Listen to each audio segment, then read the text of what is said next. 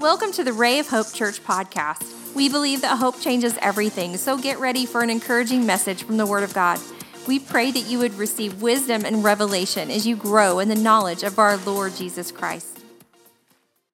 Well, during the worship service, I was over there kind of rocking out, and Carrie said, well, You're rocking out. And I said, you, you realize how long it's been since I've worshiped with real live people? And you say, Well, you've been worshiping with the staff. I said, Real life people. well, mothers, uh, your day, your day today, congratulations, Chris. Congratulations today. Wish my, uh, my wife a happy Mother's Day. and I also realize that uh, every time we meet like this, there's always the first time that you're experiencing Mother's Day without a mother, or uh, you are in a different situation than you were last year. So that's certainly something that we have to keep in mind. But thank you so much for coming today. And uh, I think as time goes on, we'll see more and more people come in. And uh, how many of you are ready for things to get back to normal?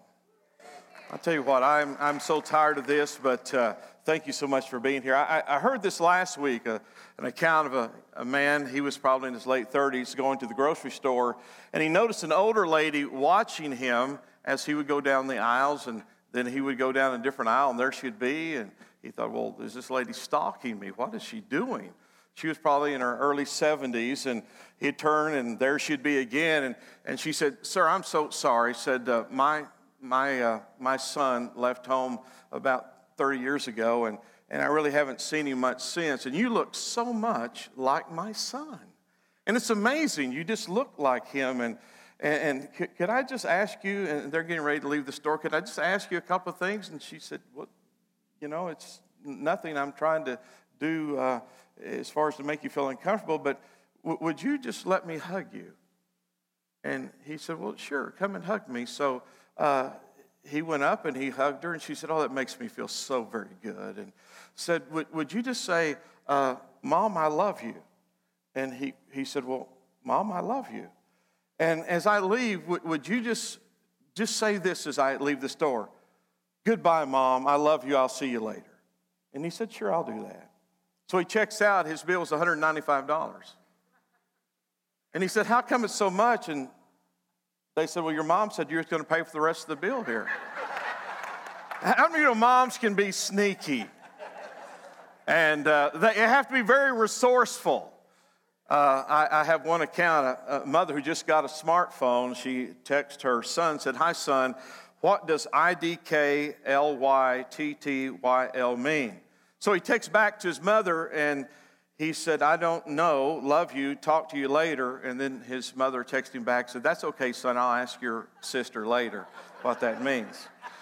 Well, moms, listen, it's your day. We want to celebrate you today, but we also want to look in the Word of God and see what God's Word says about mothers. If fathers are supposed to be the head of the home, then mothers are really the heart of the home. And I believe that with all of my heart because mothers make so much difference. And uh, not every mother is a rock star mother. I was thinking about what, uh, what Randy said about the Proverbs 31 mother today. If you read that in light of the 21st century, can, can you understand what kind of woman this was? I mean, she is like a CEO of a corporation. She makes her own clothes, she cooks her own meals. Uh, you know, when you read that, you think, how in the world will I ever, ever, you know, measure up to that kind of standard? Well, how many of you know we just have to measure up to what God wants us to be? And every mother and every woman is just a little bit different. You know, when you uh, look at the importance of mothers and women in the Bible, sometimes you have to look behind the scenes because it's such a male dominated culture in the time the Bible is written. So we go to 1 Samuel. 1 Samuel has three primary major figures in it it's Samuel, it is Saul, and it's David. But the story does not start out with Samuel, it does not start out with Saul, nor does it start out with David. You know who it starts with? It starts with a woman you've never heard of before. It starts with a woman by the name of Hannah who is barren. She has no children. She's pleading to God for a child. And in that prayer, people are not understanding. I don't think the husband understands. He has children by another woman. The other woman is really downplaying and ridiculing and uh, jabbing Hannah, if you will. The priest doesn't understand, but this is what I want you to catch. The story of these great men do not start with a man. It starts with a woman, this woman by the name of Hannah. When God decides to deliver his uh, people from bondage in Egypt, it does not start with Moses. Do you know that? It does not start with Moses. It starts with the midwives of the Hebrews. It starts with a woman by the name of Jochebed. It starts with a woman by the name of Miriam, a sister. And it begins by Jochebed launching that reed ark, that little boat, with a baby boy in it, and another woman, Pharaoh's daughter, takes him from the water, hence the name Moses. So it begins with the women. How many of you know behind every good man is a better woman? I deserve a better amen than that, ladies. Because women are so special. And because the Bible gives us these stars, if you will, of womanhood. And if you ever watch a movie, you know the biggest stars get the biggest billing, right? I mean, there's stars like Tom Hanks, Brad Pitt, uh, you know, Chris Evans, John Wayne. Let's, let's throw in some older guys in here. Uh, Robert Duvall, you, you have, uh, you know, uh, Denzel Washington, Robert Downey Jr. These people make millions and gazillions of dollars. But uh, behind every huge male actor, there are what we would call the supporting cast. And same way with women, you know, have you, you have Julia Roberts, you have Scarlett Johansson, Beyonce, Elizabeth Taylor, but behind the scenes, there are some other ladies there that are supporting cast. So every Mother's Day, and I've done a bunch of them, let me tell you, I've done scores and scores and scores of Mother's Day sermons. So when I come to a day like this, I think, oh, what am I going to say that I hadn't said 30 some odd times before? Do you feel my pain? I mean, y'all hadn't forgot how to say amen, praise God, clap your hands, or any of those things over the couple of months we've been gone. Okay, so, uh, you know, you, you just think about it, you pray about it, but there are some mothers that are really stellar in the Bible. You know, you start with Eve, you, you go to Sarah, uh, Rebecca, Rachel, you, you have Hannah, New Testament, you have Elizabeth, you, you have Mary, the mother of Jesus. But you know, there are some women in there that you don't hear much about that are very important. And this is what I found out. In your life and my life, sometimes we feel like we're a little less than maybe somebody else, especially in the digital age, in technology, with Facebook. Have you, have you realized everybody's pictures look better than yours? Their kids look better than yours, their vacation looks better than yours. Now, it's not true, but that's sometimes the way we feel. You think, have these people got professional photographers for Facebook? And, and here we are, you know, we, we have a, a, a, dumb phone taking pictures and trying to put them up. But what I want you to see here is that these five star mothers that are spoken about over and over in the Bible, there are some mothers that you don't hear much about.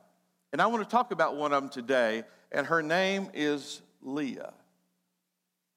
Have you heard about her? Now, Leah is a mother, and she's a stellar mother, but you don't hear preached about much. But you have to begin really with the story of Jacob. So, most of you know Jacob and Esau, they have this issue, and uh, he deceives his father, Isaac. He gets the birthright, and Esau is not happy with this situation. He is clearly in the Bible saying, As soon as my dad is dead and we're finished grieving, I'm going to kill my brother. And you, you can go look it up. He says, He is graveyard dead. I'm going to kill him. And so the mother, she says, You got to get out of here. There's two reasons. Number one, your brother hates you, he's going to kill you. Number two, you need to marry somebody, and I don't want you to marry one of these heathens that your brother's marrying. Listen, I don't know who you marry, but don't marry a heathen, okay?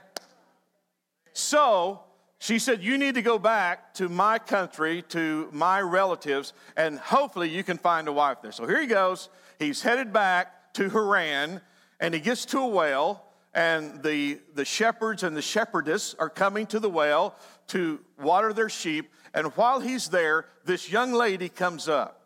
And let me give you a little Mike McCord here. The spirit of hubba hubba goes all over Jacob because there's a shepherdess there by the name of Rachel that appears. And if you read the text, Jacob begins to weep. Now, I don't know how good a woman has to be that you just start crying when you see her for the first time. Uh, sometimes you start crying after you see her about 50 times. Y'all are so holy. But, but here he is, he's at the well, and, and here comes Rachel, and he asked some questions, and he, he said, Do you know uh, my mother's brother, Laban? And she says, Yeah, that's my dad. So she takes him back home, and he meets Laban. Now, please understand, most of the time you think about Jacob. He is kind of a deceiving type personality. But when he meets Uncle Laban, how many of you know he's a rookie? Laban is the quintessential deceiver. This guy has got it down. So I don't know if Jacob inherited a little bit of that from his uncle Laban, but let me tell you, how many of you know he's fixing to meet the master? He thought he was good, but when he meets Laban, Laban is so much better. So he's there for about a month. He's working with uh, Laban. So Laban comes to him and he says, Listen, you've been working with me, we're relatives. Uh, surely you need to get paid. What should I pay you? And this is what Jacob says. He said, Listen, I want to marry your daughter, Rachel. And Laban said, Okay, that's a good deal, but you have to work for me seven years. And after the seven years, you can have my daughter. Hey, okay. So Jacob works for Laban for seven long years. Now listen, seven long years. If, if that was your deal, how many of you would be married today? Okay, you're not going to say anything. So after seven long years, it's time, and the Bible's very clear that he is going to throw a wedding feast. So Laban gets everything together. He kills the fatted calf, if you will. He invites all the friends over, and there they are, and they're going to have a wedding. So I want to pick it up. This is chapter 29 of Genesis, verse number 6, and I, uh, 16. I want to go to, through verse 20. Now Laban had two daughters. The name of the elder was Leah. The name of the younger was Rachel. Leah's eyes were delicate, but Rachel was beautiful in form and appearance. Now Jacob loved Rachel, so he said, I will serve you seven years for Rachel, your younger daughter. And Laban said, It is better that I give her to you than that I should give her to another man. Stay with me. So Jacob served seven years for Rachel. They seemed only a few days to him because of the love he had for her. Seven years are up, wedding feast. All the people are gathered to the feast. There's a huge celebration. At the end of the night, he brings out the bride. She's in a veil. That's where we get the veil of the bride. Much more veiled back then. She's covered from head to, to, to toe. They go into the, the wedding tent. They did not have neon lights, uh, they did not have LED lights in the tent. So he uncovers her. They consummate the marriage. The sun comes up the next morning, and it's not Rachel, it's Leah. How do you know that would be a surprise on your honeymoon? That would be different on your honeymoon, right? Now, I want you to look at a line here.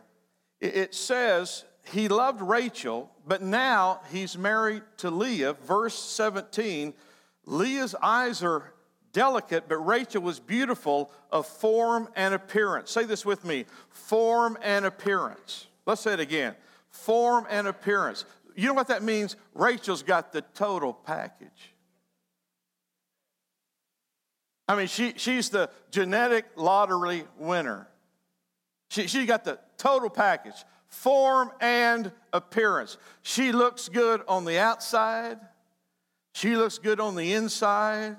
She's got a beautiful face, she's got beautiful arms, she's got beautiful legs, and I'm preaching everything in between. Y'all are so holy. Rachel was a total package.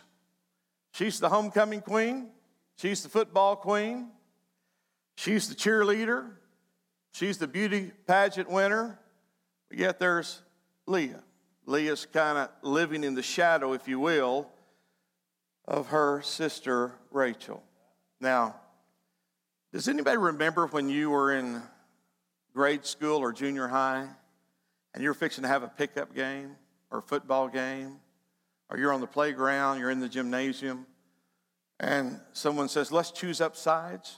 How many of you remember that? How many of you never wanted to be chosen last? Yeah. So, yeah, I'll take him, I'll take him, I'll take her, I'll take her, I'll take them, I'll take them. And here's somebody over here standing by themselves. That never feels good. Never feels good. You, you know what we have here? We have Leah, and they're choosing up teams, and guess who's the last one that's going to be chosen? It's going to be Leah. Because she is not what her sister is. And Jacob loves Leah, but uh, uh loves Rachel, but he does not love Leah. Verse 31. So this goes on, and now Jacob the deceiver goes to Laban the better deceiver and says, You've deceived me. How many of you know whatever a man soweth, that shall he also reap? Isn't that an amazing thing in the Bible? And so the deceiver just got out deceived. Now, he said, you, have deceived me. I, I, got Leah, I wanted Rachel. So, the, so Uncle Laban, how many of you got an uncle like Laban? I Don't hold up your hand. He says, What do I need to do to get the woman I love? He said, You need to work for me seven more years. And he does it. Now, verse 31 when the Lord saw that Leah was unloved, he opened up her womb, but Rachel was barren. So Leah conceived and bore a son, and she called his name Reuben, for she said, The Lord has surely looked on my affliction. Now, therefore, my husband will love me. You, see, here is a woman, and here's a, a new mother. And guess what? This woman, for seven years, has lived in a relationship that she's not loved. Uh, do you think that maybe Jacob resents this whole situation? He resents the deception. He resents the whole idea I got this woman, that's not the woman I love. And he's very vocal about it. I mean, he goes to Laban. He says, Listen, you deceived me. I love Rachel. You gave me Leah. How would you like to live under that condition? How would you like to every day when he came to the tent, you knew he did not love you? So the Lord, now I love this because this is where we're at. The Lord sometimes and many times, and all times, He comes in and makes up the lack in our life. Isn't that true? There are things that people can't do for you. There are things they can't say to you. There, there, are things that they won't say to you. There are things they won't do for you. There are things that they will not do. But how many of you know God is faithful? We are serving a faithful, faithful God. I'm here today because I serve a faithful God. I prayed this morning. I prayed for our staff. I prayed for you as you came. I prayed for our area. And one of the prayers that I prayed is Lord, I pray that you would help us in areas that we cannot even help ourselves. You ever prayed that prayer?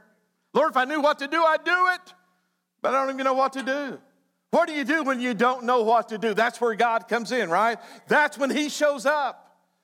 And listen, this is not about religion, it's not about denominationalism. This is about a real, live, awesome God that loves every person here. And I don't know about you, but sometimes I just feel like I'm not quite what I need to be. And I think Leah felt the same way. I think she feels like I'm in the shadow. Rachel is out in front, I'm in the back. But you know what? God sees you if you're in the front or the back. He makes no distinguishing factor in people. He loves us all the same. At the foot of the cross, what? The ground is level. And so here she is. The Lord saw that Leah was unloved. So we don't have to take Leah's word for it. We don't have to take Jacob's word for it. How many of you know God said that Leah is not loved by her husband? So he opens up her womb. So she's about to be a mother. So she gives birth to a son by the name of Reuben, and his name means, Behold, a son. Can you imagine? Here she is. Uh, she is going through the pains of birth. Mothers, us guys, we don't know about that. Some of us have seen it. Some of us has watched you. It's a horrible thing. I remember when Randy and Mary had their first son. I was there that day, and that evening, Randy, in front of Mary, said this to me. He said, Mike, it wasn't as bad as I thought. That's true. And as soon as he said that, daggers came out of Mary's eyes.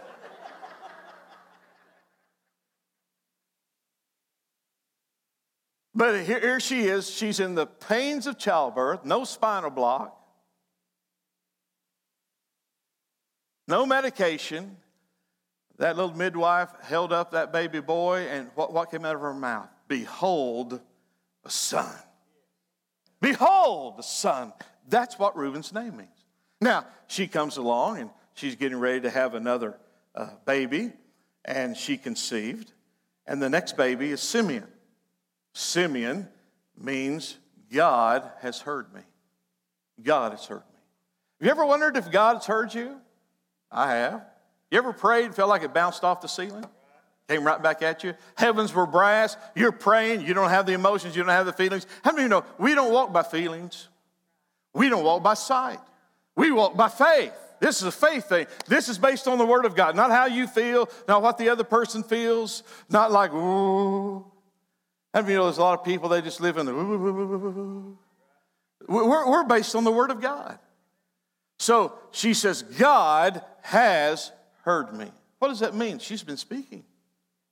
She, she's been praying like a Hannah. God, I need a child here. I need a son. I need a baby. I'm barren. So what does God do? He hears, He listens. God has heard me, Simeon. And then there's Levi. He's the next one to be born. You know what Levi's name means? To become attached. You know, every child that she has and she names, this is amazing, it all has to do with this uncomfortable relationship with her husband, Jacob. It's all revolved behold a son. Maybe now he will love me because I've given him a son. Next child, God has heard me. I've been crying out to God. Levi, to become attached. That's what his name means. Maybe my husband will be attached to me because I've given him three sons. Next child, Judah. Judah. You know what Judah's name means? Praise. Praise. Now, let me stop here because we've talked about Reuben and Simeon and Levi and Judah. You know what she's doing? She's giving birth to the tribes of Israel. She's giving birth to a life changing, world changing family. She's giving birth, and, and here her husband is, oh, my focus is on Rachel. Nothing bad to say about Rachel, but listen, while he's looking at Rachel, Leah is doing something that's to change the world. Do you know what son the Messiah, Jesus Christ, comes out of? Judah. So let's look at this little mother who's unloved. Let's look at this woman who some people would say she's not a five star mother. She's not. It's through her, her birthing, it's through her body that the Messiah is going to come. I'd say that's pretty important. What about you? Here is a mother. And I'm going to stop here and say, Moms, have you ever felt like you weren't that important? Any moms ever felt that way? I'm just the chief cook and bottle washer around here. I'm just the laundry underwear washer around here.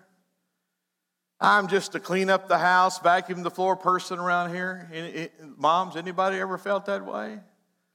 Five moms here has felt that way. Everybody else is doing this, and everybody else is out here, and everybody else is a five star mother, and here's the Proverbs 31 mother, and I feel like uh, I'm not that. I feel like I'm kind of a secondary person. Uh, uh, you know, I, I'm kind of stuck at home and I'm doing the shopping, I'm doing the cleaning, I'm doing the disciplining. You know, how many of you know that can be tough? Trying to herd the kids. I'd say direct them, but sometimes how many of you feel like you're herding them? Then all of a sudden you have a controversy, you have an issue with the child, you're having to deal with that. Uh, we, we, mentioned this the other day. My, my little wife, over here to my left. I remember when Matthew was, uh, he was probably late junior high or maybe early high school. I don't really know what the controversy was really all about, but I walked into the kitchen and they're toe to toe, eye to eye, nose to nose to each other. And, and Matthew was holding his ground and Carrie was holding her ground. And, but this is the, the line that I got in on that conversation. Are you ready for this? Nose to nose, eye to eye. And she said, Don't you think I can't take you down right now? Moms, how do you know sometimes you just got to stand your ground? Because sometimes you feel like you're in the in the shadows and nobody sees and nobody understands and nobody understands what's in your heart and what you're going through. God hears. That's why there's a Simeon. God hears. And, and I feel like I'm detached. Oh no. Th- that's why there's a Levi. God has you attached to him. Well, I, I just don't feel like everything goes right. Well, they don't, but how many of you know you can praise God in the bad times and the good times? That's why there's a Judah. So that's why we come and we look at this mother. This is a powerful mother. It would be easier to do this if everybody loved you, but how do you know it's more difficult to do this if you don't feel the love? That's what she's doing. She, she's giving her body to a man that she really doesn't realize even loves her. So let me just kind of go a little bit deeper here and a little bit further here and, and maybe out on the edge. She's giving herself to somebody sexually and physically that she's not even really knowing that has any affection for her. But she faithfully does it. And God, He saw it, He heard it, He understood it, and out of her womb comes powerful, powerful men in a powerful family to change the course of history. Now, what, what does a mother do when no one's looking in this world's changing situation? I, I wrote this down about four or five days ago because I really feel like the Lord impressed it upon my heart. And I'm going to give you just two phrases here meaningful minority, say that with me, meaningful minority versus the passive majority. I want to say that again. Now, we're talking about the power of a mother here, meaningful minority versus the massive majority. You see, sometimes when you are there in the home, when you're directing your family, you feel like you are just this very small cog in a big wheel. You feel like you're very minute in a big sea, a big ocean. But what I want you to do is think about the power of a mother. The power of a mother is more powerful than the massive majority. When your child leaves home, you, you raise that son, you raise that daughter, you've had somewhere about 17, 18, 19, 20 years to invest in that child, to pray for that child. You know when you should, should start praying for your child? Not when they're born. I mean, you know, you ought to start praying for your child before they're born. Can I hear an amen? To start praying for your baby before it's even born. You know, when you start praying for your wife's or your, your son's wife and, and your, your daughter's husband before they ever meet them. That's good advice, Pastor. Thank you for sharing that. It's really true. So, so here is Hannah and she is seemingly a minority here in the story, but she's the meaningful minority. And it seems like the massive majority has more clout, more power than just this mother at home. But, moms, let me tell you something. You don't realize how much power you have because this is what I know. And it's really biblical. Train up a child in the way that they should go, and when they're older, they will what? Not depart from it. Now, th- there's no guarantee over here, there may not be moments of lapses. So I just want to share that with you because you may think that, oh, my, my kids got gone off the deep end. How many of you know that there is a road back to where they should be? So if you're here today and you say, well, my son, my daughter's not serving God, they're out there and they're, they're acting crazy now. Hey, moms, listen, there's a road back home. So if we do the right thing, if we pray for them, if we instill the things that they should have instilled in them, if we bring them to the house of God, if we worship together with them, if we if we do the things we should do, even if they get out there and there's this massive majority out there influencing them, their peers, their friends, media, music, movies, this huge, massive, massive, massive influence going into your child. Moms, do you know that there may be a moment that your input will override that massive majority? They'll come to a point where they believe what you said over everything else that's going on in this crazy world that we live in. That's the power of the influence of a mother. When no one is looking, look at me just for a second. When no one is looking, a mother behind the scenes is changing the world. Wow. When no one else is looking, there's a mother behind the scenes changing the world. So here's Leah, unloved, in a culture, male dominated, and she has baby after baby after baby after baby. And those babies are going to grow up, and her ancestors, up to this point, has brought her to here. But her offspring after this point, listen, they're going to be kings and priests and the Savior of the entire world. That's an unloved mother in the shadows that seems like she's been competing with a sister all of her life, but behind the scenes, God saw, God heard, God answered, and what she did changed the world we're living in right now, today, because of one mother that's faithful. I'm about to preach myself happy. One mother that seems like she's the insignificant minority is changing the world. Moms, listen. We're here to celebrate you today. And if you're a little bit down, let me tell you, there's been other mothers that's been down. If you feel like you're not loved like you need to be loved, listen, there's other mothers that felt like they weren't loved. Feel like you're in the shadows? Sometimes it's what we feel like. I want to tell you, right in the middle of the shadow, God is shining the light your way. Don't you bow your head with me? We are so thankful you joined us today. We would love to hear from you at Ray of Hope Podcast at gmail.com. Let us know how you were encouraged and how we can pray for you. Remember, Christ in you is the hope of glory, and hope changes everything.